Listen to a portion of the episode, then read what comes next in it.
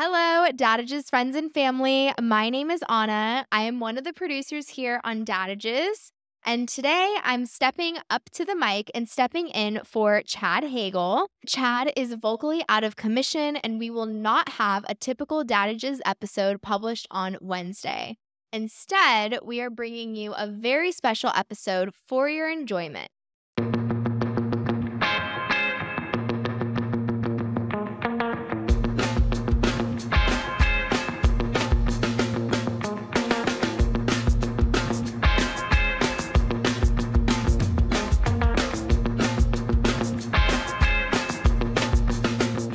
Hey, good day, fellas. Welcome to Uncensored Advice for Men. On today's show, we're going to have a conversation with my new friend, Chad.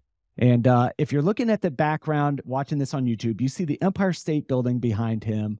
And uh, he's recording live from, from New York. But uh, I've had some great conversations with this guy. And I said, hey, next time we chat, we should hop on a call and record it to share with other men because you have a lot of wisdom to share from your life experience, from your family experience. So that's the goal here today. So with that, Mr. Chad, welcome to the show. Josh, thank you. Yeah, it's uh, this is not an AI artificially generated backdrop. That is the real Empire State Building behind me.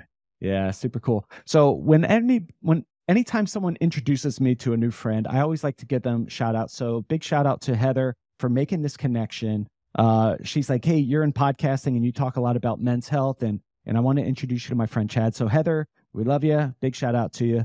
Um, so, Chad, let's go to you. Why don't you tell us a little bit about, you know, high level overview of who you are and what you do? Sure, absolutely.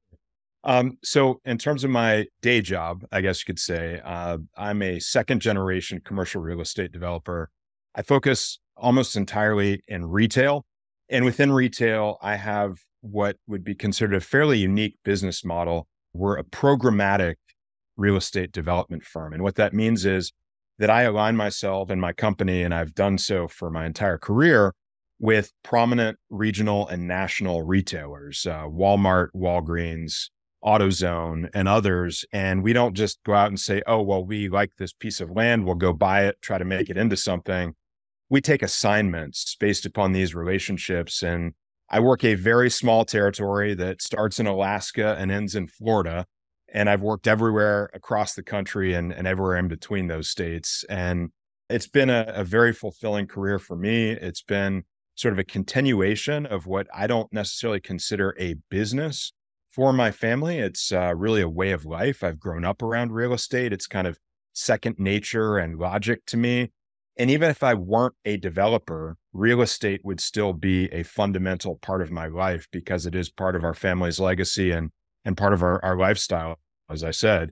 So I've really parlayed my experience in retail, the success it has afforded me, into finding other areas of my life that I'm very passionate about and pursuing other things alongside of my day job. As I said, uh, a lot of my time has been devoted to philanthropy. A lot of that is within the realm of education. And a lot of that is associated with my alma mater, Stanford. And uh, I uh, am very dedicated to the university and h- highly involved, especially over the last 15 years or so, in what goes on there. So, if I were to give a full description of what it is I do, I really build organizations. And whether it's building an organization around a professional pursuit or building an organization around philanthropic opportunities, that's really what I specialize in. And now I, just like you, I've parlayed that into a public facing presence and have a podcast platform called Dadages, D A D A G E S. And that's my next adventure and and something that I've been very much enjoying being a part of as well. Yeah. So I love to do this. Anytime someone mentions a podcast, fellow listeners, as you are listening to Uncensored Advice for Men, take out your phone, whatever app you're using to listen to this, and go to Dadages by Chad click subscribe, listen, give an awesome review. But Dadages, let's understand like why did you start Dadages? Because we're going to talk about family legacy. We're going to talk sure. about some of the cool things and the challenges you face growing up in a highly successful family. But why Dadages? Like, what is what's the meaning behind it? Well, first of all, I appreciate that shout out. I thank you, and my producer thanks you. Yeah. And it's important that those of us in the podcast universe stick together and, and help build the platform for, for all of us. So Dadages is a fusion of two words. I call it linguosynthesis, dad and adage. Uh, throughout my life, I've been a great consumer of advice. I have had the opportunity to have some phenomenal mentors in my life. My own father obviously laid the groundwork for me in understanding my profession and commercial development, but it doesn't end there. I've had some amazing mentors. And I think that mentorship is something that is really a lost art in today's society. Uh, I know that you really focus on this heavily, Josh, and I commend you for creating this platform for men to talk to men. Fellowship is such a strong and powerful force. And the idea of having a mentor, someone who's come before you in some walk of life that is important to you, and being able to pass down that knowledge that they've accumulated. And then for you to take that knowledge and what you've built up over the years and pass that on to others, pay it forward, so to speak. That's really what we're all about at Dadages. And it sounds a little heady to say it this way, but it's the generational transference of knowledge and wisdom. And, and that's really what we're all about. Where do you learn from? How have you gotten where you are? And how do you then pass that on to others? Man, brilliant. I love it. When we discuss this as as men, right? Typically men don't talk about their failures, right? If you if you look at a guy, you'll see here's my success reel, right? On my LinkedIn, you'll have like you know, commercial real estate guy, investor, and boom, boom, and you'll you'll throw all your your wins out there. But a lot of time the the best lessons are learned from our failures and the reflection on our failures. And if that doesn't get shared between my father or my mentor to me or from Chad to Josh, what happens is I'm doomed to make the same mistakes that you did if you're not willing to share. So I love the platform you're building. Really good job, Chad.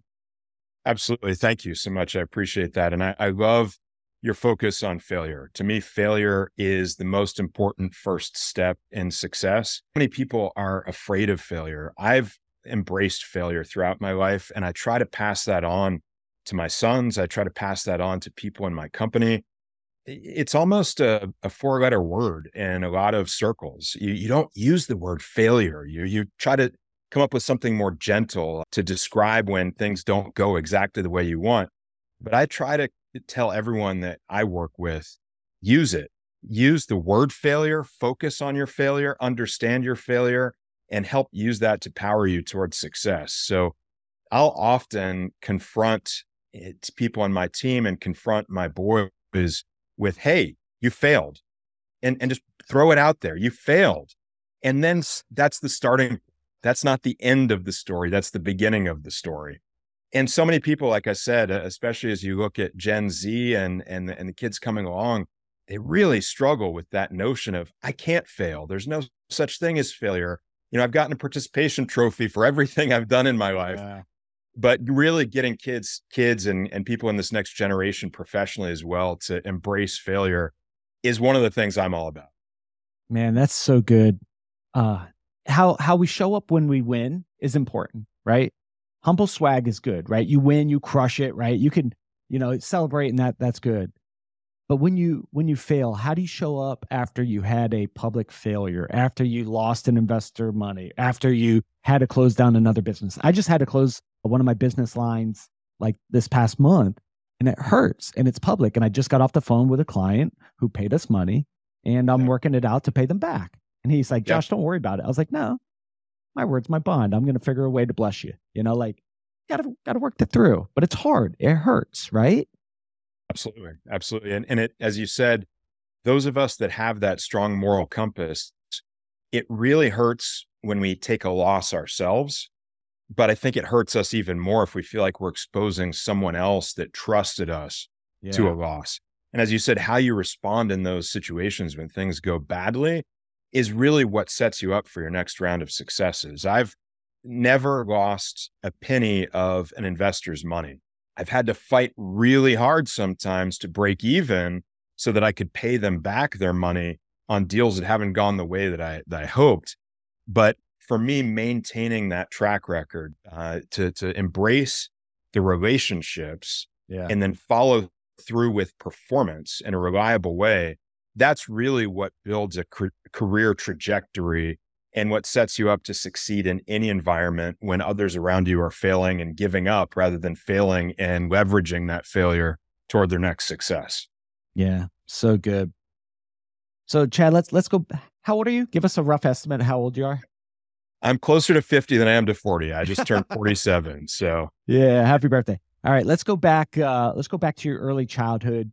Uh, give us an idea of the the lifestyle and the life that you grew up in, because you have a very unique upbringing. You know, a lot of people who know me and who know my family would really be way off target if they tried to understand the way that I grew up. I always had everything I needed growing up, and my father was fantastic at providing for our family.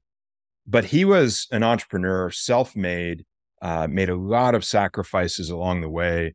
And we as a family had to acknowledge some of those sacrifices along the way too. I remember times when I was, and I'm guessing this was around seven to nine years old, somewhere in that time window.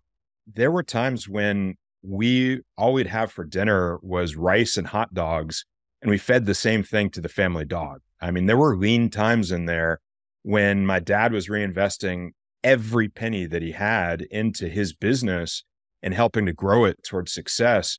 And, and, those times were tough, not just for him, but for all of us in the family. And so I learned very early on the lessons of sacrifice, of commitment for professional pursuit, uh, and what it really took to grow a business over the long term and not be focused on profit, but be focused on long term growth of net worth, which is really how our family measures financial success. Mm. Obviously, there are lots of other measures of success in life, but I was taught that that was the metric for financial success.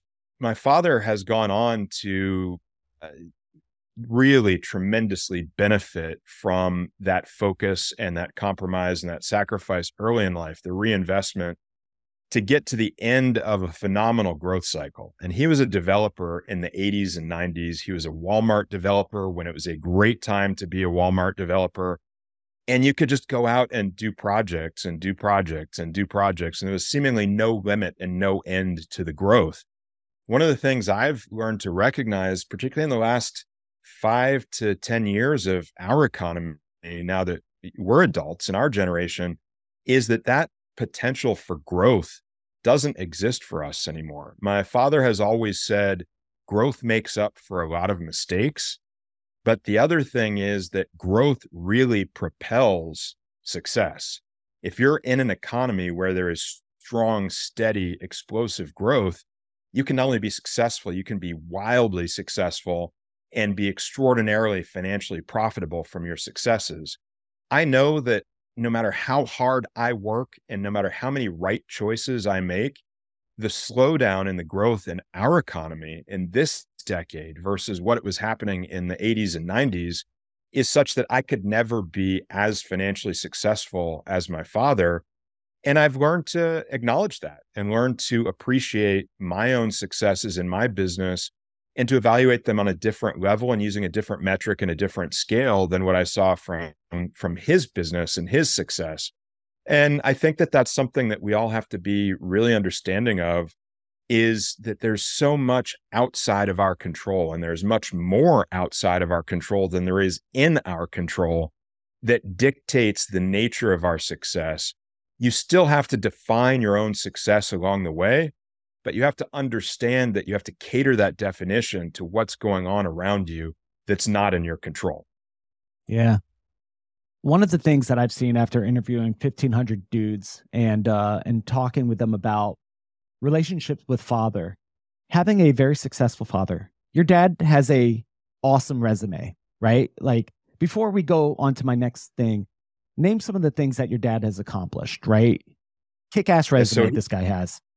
Absolutely. My dad's uh, very well educated. Uh, he graduated with an undergrad degree and a degree in electrical engineering and a, a business degree from Purdue University. He's very, very heavily involved philanthropically at his university, his alma mater, Purdue, and definitely laid a great example for me there. He was a member of the band. And the reason why that's important is that's a lot of his focus and a lot of his experience and his, his positive memories uh, of college are tied to that, that experience set. And so he just opened last year Hagle Hall at Purdue, uh, which houses the band and houses, if you know anything about Purdue, they have the biggest drum in the world. And there's this great folk, focal atrium area in the new building where this biggest drum in the world is displayed. And all of that was uh, my father's vision. Uh, he really had his hands on what was going on there in the university. And he's now teaching at Purdue as well. Uh, so he's giving back from an educational standpoint and passing along to the next generation of leaders at his alma mater. My father, outside of work, is a phenomenal world traveler and adventurer. Um, he has been heavily involved in aerospace. He's close friends with Richard Branson, has been part of Virgin Galactic and the development of that organization over the last decade.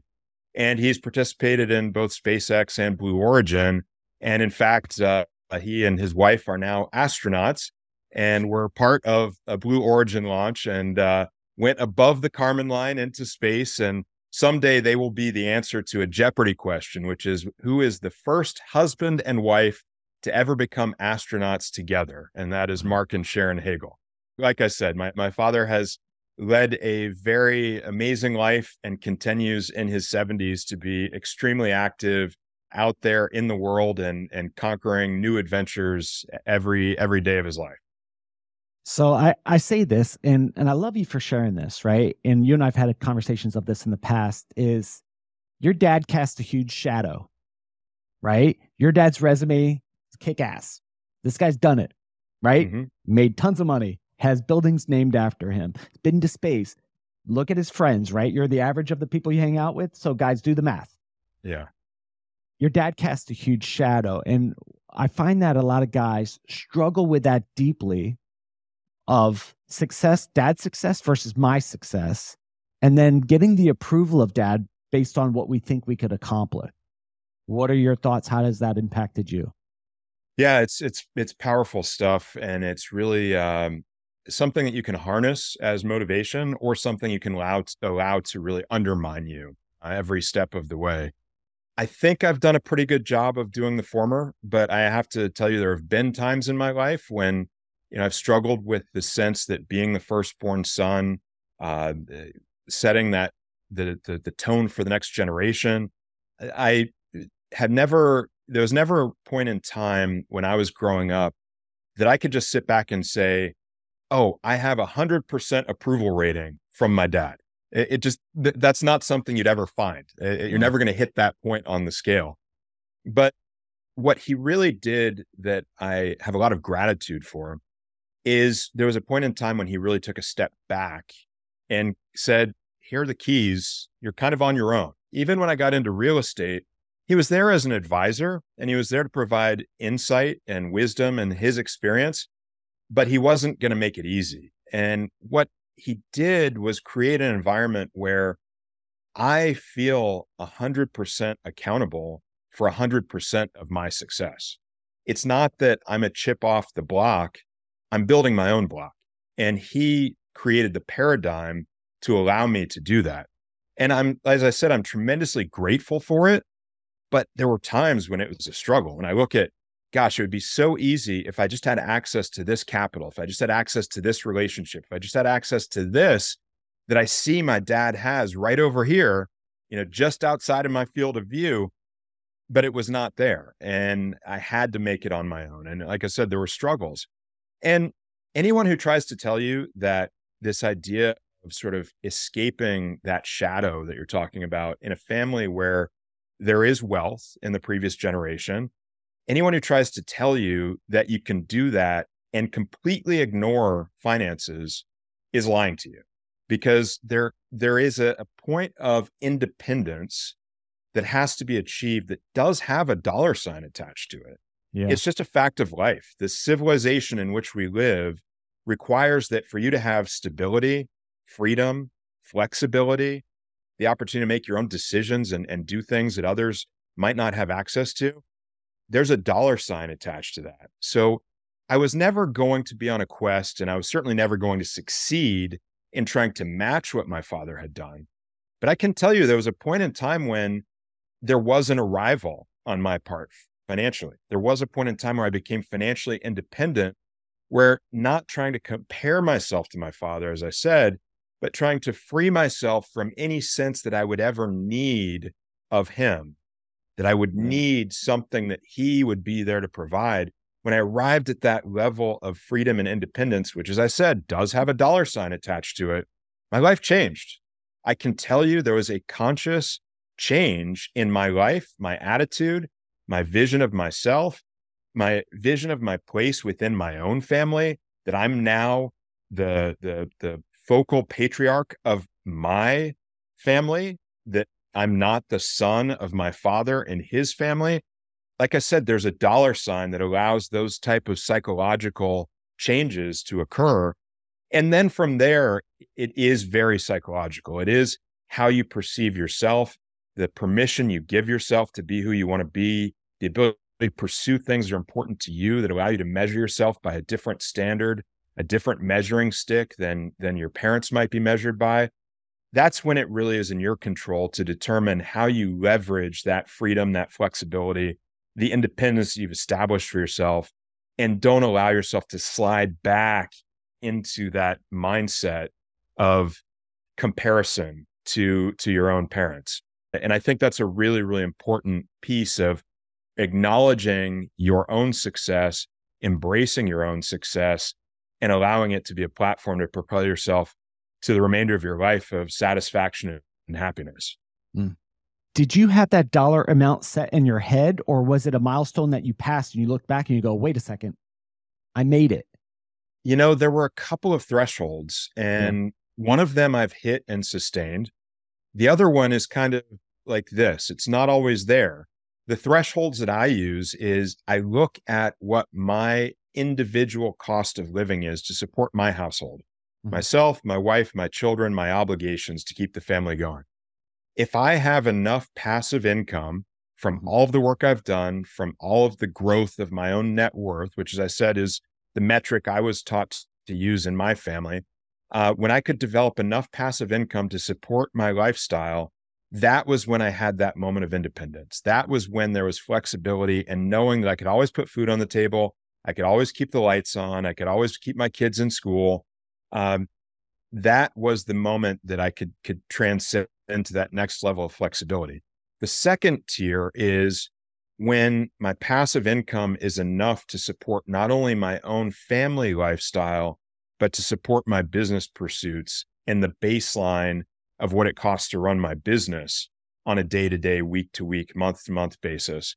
And as I've said, that comes and goes. There are times, and I'm in one of them right now, where my burn rate professionally exceeds what my income is. And so I'm divesting. I'm actually reducing my net worth and having to sell assets into strong headwinds uh, to keep the ship afloat and to keep things going in the right direction and to keep pursuing opportunities. And those times are are hard. Uh, it, it's it's unnerving when you feel yeah. like ah, I got there, and then ah, I'm not there anymore. Uh, but it, it, you just got to learn to rise and fall with the tide, and and not condemn yourself, not judge yourself. When, as I said, those things are outside of your control, change where you are. There's no moment that you can get to and say, I've arrived and I can, and I'm never leaving you arrive, you come, you go, you know, you're always at different moments in that business cycle and in the business cycle in terms of the overall economy and business cycle in terms of your own business and what you're doing for yourself. So you measure financial metrics based on, you know, you gave me two steps so far. First step is where your passive income ex, uh, in, is greater than your expenses, right? For your wife, your kids, your your family unit. That's when Robert Kiyosaki would say you could escape the rat race. Then yes. you said the second stage for you of determining success is when your passive income from that now can fuel future growth for your businesses. And you said that's kind of like a roller coaster, ups and downs, but that's your, how you measure second. Is there a third? Is it uh, that I that I might not be thinking about? Uh, if there is, I haven't arrived there yet, and it's not even in my field of view. Uh, okay. And I don't necessarily aspire to it if it exists uh, because I'm constantly reinvesting in my own business. I'm constantly divesting by investing in philanthropy. Mm. So I'm never allowing myself really to get outside of that next orbit uh, and get to a different tier because I'm I'm always taking my money and putting it to work for other things. Yeah. Uh, maybe there comes another phase in that stability cycle, uh, you might call it, that I haven't yet focused on and realized, but you'll have to ask me in another 20 years. I'll do that. Siri, set a reminder 20 years to call Chad. Um, you said investing in philanthropy. That's a different way to look at it because, you know, a lot of people are like, hey, I, I make this money. Okay, I have a little bit extra. Here goes over here. But you're looking at it as an investment and specifically staying within second stage of wealth to continue divesting your money and investing it into philanthropy. That's a unique mindset I'd love to learn about. Explain. Yeah, please. absolutely. And I, I have a whole uh, mini series within Dadages for people that are interested in this topic and want to go deeper. Uh, it's called I Don't Believe in Charity, I Believe in Philanthropic Investment. And it's an important distinction in my mind. And what I describe as the difference is charity is when you just give of yourself to do good. And you think that you're giving your money to a cause or to an individual or to someone in need with really no strings attached, no expectations. Uh, if you see someone homeless on the side of the road in need of their next meal and you give them some money, you're probably not asking them for an investment prospectus on how they're going to go be accountable for the, the five bucks that you handed them. Yeah. Uh, you're you're just giving and knowing that you did the right thing in your heart and and leaving it at that. Philanthropic investment is, in my mind, using money more strategically in a nonprofit setting, usually focused around institutions uh, or focused around particular organizations that are pursuing an objective. And I believe it comes with a lot of accountability. Um, and and I, for me, I'm an activist investor in anything I invest in, whether it's for profit or not for profit. When I invest in a not for profit realm, I'm putting my money to work where I put my time to work. The things that I want to work on, that I want to be a part of, that I want to help grow and develop and pursue and contribute my expertise, that's where my dollars flow as well.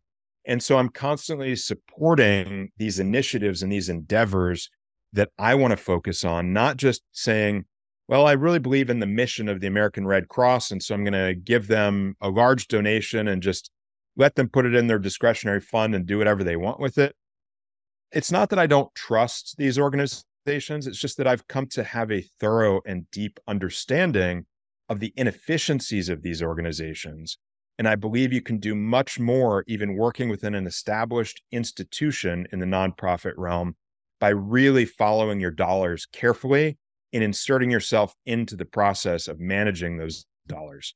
And so that's philanthropic investment. And that's what the difference is from my perspective. So the return on investment or return on gift or return on that, like what does that look like for you, right? So you do that for a nonprofit, fill in the blank, right? For me, it's men, right? I'm investing in men's ministry at the jail. I'm investing in men's ministry outside of jail. I'm investing in the chaplaincy programs, military, police, fire for people who are frontline. You know, uh, they take the, the the the first hits in whatever happens in this world. So I could just give them money, but how how do you approach it differently? So you're giving your money, you give your time. What's the return? You said that there's a return. What's the return? Yeah, and and it's really for each individual, I think, to define for themselves. Uh, there's something that's important to you, and and those you're focusing on people. Obviously, those people that you're talking about are very important to you. Now, the question is, what can you attach to those individuals, if that's what you're supporting, that helps you measure the impact of the support that you're giving them? Is it just you're close to them, you understand them, you have the opportunity to interact with them, and you can get uh, intrinsic qualitative feedback to say they're healthier, they're happier, their families are provided for, they're being more successful in fulf- fulfilling their own missions? Or are you giving to something where there, there are other metrics, other things that you can keep track of? A lot of my philanthropy is in the realm of education. And so when I'm looking for a return on investment, I'm looking at a circumstance where I can say, okay, how many undergraduate students that are part of this program are being positively impacted by the program? Were we able to expand the reach and expand the impact of that program and increase the number of people that were able to benefit from it? Or were we able to bring the benefits to a different group who would not otherwise be able to benefit from it without some subsidy and some support to give them that same opportunity that others have. These are the kinds of metrics that in a, a not for profit educational realm, you can look at and look to see the impact of the investment as we are talking about. Yeah. For your dad, it was music. For you, it's education. Is there a specific part of the education track that's important to you and why? Yeah, absolutely. I, uh, and again, this is about where I've spent my time and what I've been a part of and what I've learned by being a part of it. And I'm not going to say that what I prioritize is the most important thing in the universe. It's a priority to me because I've touched it and it's touched me. And that for me is humanities and sciences. Um, I'm a part of the Humanities and Sciences Council at Stanford. And what we do is we are an advisory board that directly advises the Dean of Humanities and Sciences, which is the largest school at the university. It's the true liberal arts foundation of Stanford University, which prides itself on being a comprehensive liberal arts institution, which really means, and, and again, I have a podcast episode on this as well. it's uh, entitled "The Only the Most Important Thing to Learn is Learning Itself," and it's all about the fundamental nature of a liberal arts education. That learning how to learn is the most fundamental thing that higher education can teach us. Because if you've learned how to learn, you can take that skill set and apply it to anything in life, whether you're working in a corporate setting, a nonprofit setting, anywhere you go. If you've learned how to work with people, how to communicate with people, how to analyze problems and apply an analytical uh, thought process to problem solving and, and coming up with solutions, you can have a positive impact on your world and the world around, you. And so, to me, one of the most fundamental things about higher education is infusing it with this notion of liberal arts. And my son, who's going to Stanford now, he's a freshman getting ready to start there. He's going to pursue an engineering degree. He's going to pursue mechanical engineering, and he's following in uh, his grandfather's footsteps. And I was heavily involved in the aerospace industry as well. He's probably going to be a rocket geek uh, here at some point and and that's what he's passionate about. But for me i've made sure that as he continues through his educational journey he's also picking up these liberal arts fundamental life skills along the way. Yeah. So this is really cool man because you're investing in something and your kids are benefiting from it right so you're investing in the school and education now they get to be the beneficiaries of your investment and uh, I think that's so important when guys are choosing, well, to invest or not invest in philanthropic events. I think it's one question, but let's just say they they choose to give, which I have. Yeah. Then you go where and how. And okay, I'm, I'm going to pour myself into that. And you're doing that, and your kid is benefiting from that. That's cool. That's the real yeah, goal of and, why I'm working so hard. So my kids can benefit, right? Absolutely. Absolutely. And in my case, that benefit is very direct and tangible, yeah. but it wasn't really part of the master plan. Uh, there was never a moment in his journey when there was a certainty about him going to Stanford. He got into Stanford on the last day of the admission cycle when he was probably in a category where there's a less than 1% chance of him getting in. And it happened to be on his birthday, March 30th. And he walked into the living room where I was sitting pale as a ghost, holding his laptop. He turns around and shows it to me. And at the top of the screen, it says, Congratulations, you've been admitted to Stanford University. And for him and me, it was just this moment of silence because not because we were experiencing any particular set of emotions, it was just complete shock and awe and inability to even come up with any words. Uh, but what I can tell you is while there was never a master plan to have that finite level of direct relationship and correlation between, oh, I'm going to invest in this specific program at Stanford in the hopes that he becomes part of that program and can benefit from that directly. The fact that we ended up there is not a total accident because the way I spend my time and the way I invest of myself is based upon a notion that I have thrown out the window completely work life balance. And I focus just on one thing that is life. Life encompasses work, philanthropy, family, the household, everything fits together. And I've been really, really blessed in my life that it has come together in that way and that everything I do doesn't pull me away from something else of importance in my life. It just builds on top of what's important in my life so that everything benefits from every investment of time and energy that I make across the board. So to have this come full circle and end up with him at Stanford benefiting from time and effort and energy that I've put in at the university, as I said, it wasn't by design, but it certainly wasn't by accident either. That's cool, man. So, Chad, I think that you and I are going to create more content, create more things for dudes in the future. Um, but one of the questions that keeps plaguing me in my brain that I got to share is the growing up in a family where there's, you know, yes, there were some hard times, but also levels of massive success, very public, very, uh, they've done some great things, even, you know, even still doing it in their 70s, right? They're doing good. To now you're building stuff and you've learned to define your own success and you've created your own shadows. And now your son, right? So we have three generations that we could talk to about success and defining your own success. So what what's what advice do you have for entrepreneurs like me who are out there, right? I run multiple businesses, I'm hustling, I want to create a great future for my wife and my kids and for their kids, but I also don't want to do that at the expense of my kids. So what advice have you learned because you've seen three generations now? What advice do you have to help entrepreneurs like me who are massively driven by pain, by fears, but also towards this carrot that I'm chasing? What advice do you have for me? Yeah, and this is a work in progress for me, uh, to be candid, because you know my my boys are arriving at young adulthood. They're 19 and 17 now, uh, but they have much of their lives ahead of them. They're adult formative years, uh, and who's to say how all of this turns out and what the right answer is?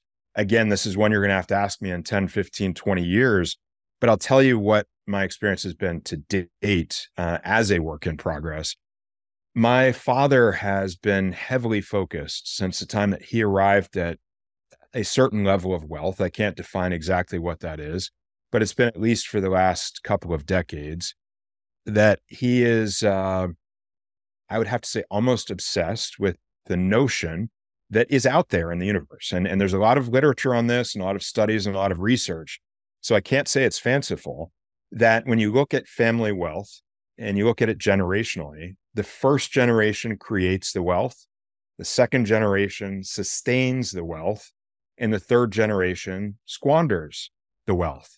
Yeah. My children are that third generation in this story. And for me, one of the things that I've been the most concerned about is breaking that cycle and trying to step out of uh, a circumstance where they're almost uh, uh, it's etched in stone that they're going to be uh, this generation that that squanders that wealth. I don't want them to have that burden. I don't want them to feel uh, a sense of guilt for something that hasn't even happened that they could be held accountable for. And I think that one of the things that my father has done that may help to break that cycle, and I try to do the same thing myself, is what I talked about earlier, uh, giving me the opportunity to create and define and realize my own success by not stepping in and creating a platform for me to achieve that success. And I really try to do the same thing with my boys. Um, I am always there to help them. I'm always there to advise them. I'm always there to counsel to them. I'm always in their corner uh, when they need something. They know they can come to me, but I don't pave the way for them. And both of my boys are on very different journeys from one another. And my older son, Braden, is probably more in line with what my journey was in those years of my life. He's also firstborn son and following a similar path. My younger son, Camden, is on a very different journey. And there was a time in his life when I maybe tried to course correct him a little too much and tried to get him on the same path that I went on, and the same path that his brother's going on. And I've come to realize that not everyone walks the same path. We have to understand our children and we have to embrace what's important to them. We have to embrace the way that they look at the world, the way they think of the world, and the way that they chart their own course and support them in the course that they're pursuing and allow them to be independent in pursuit of that course. And I think that those are the things that so far I've seen in my own life being important and that I'm trying to apply to the lives of my boys. And I, am seeing positive results in that regard uh, so far in, in the journey that they've taken to this point.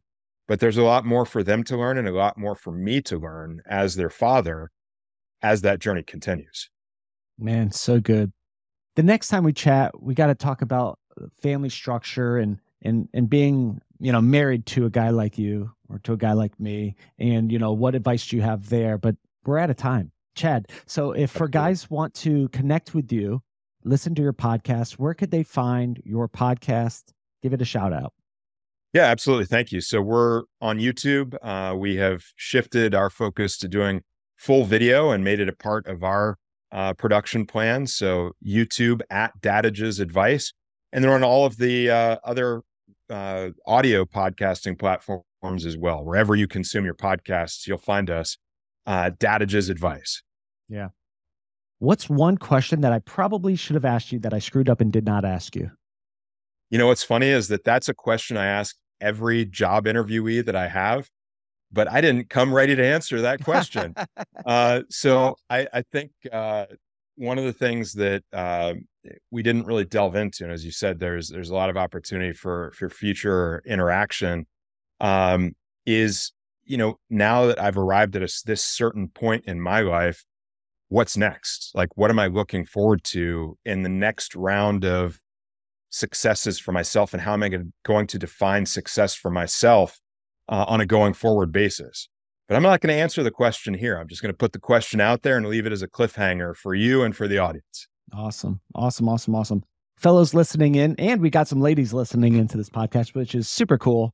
Um, thank you guys for listening in. As always, reach out to our guests, follow their work, subscribe to their podcast. Like if you like this content, you'll like the content you'll you'll see through our guests. Reach out to them, say thank you, follow their work. If you have some advice for men, that you'd like to share here, head over to uncensoredadviceformen.com, fill out a quick form, and we'll get you on the show next.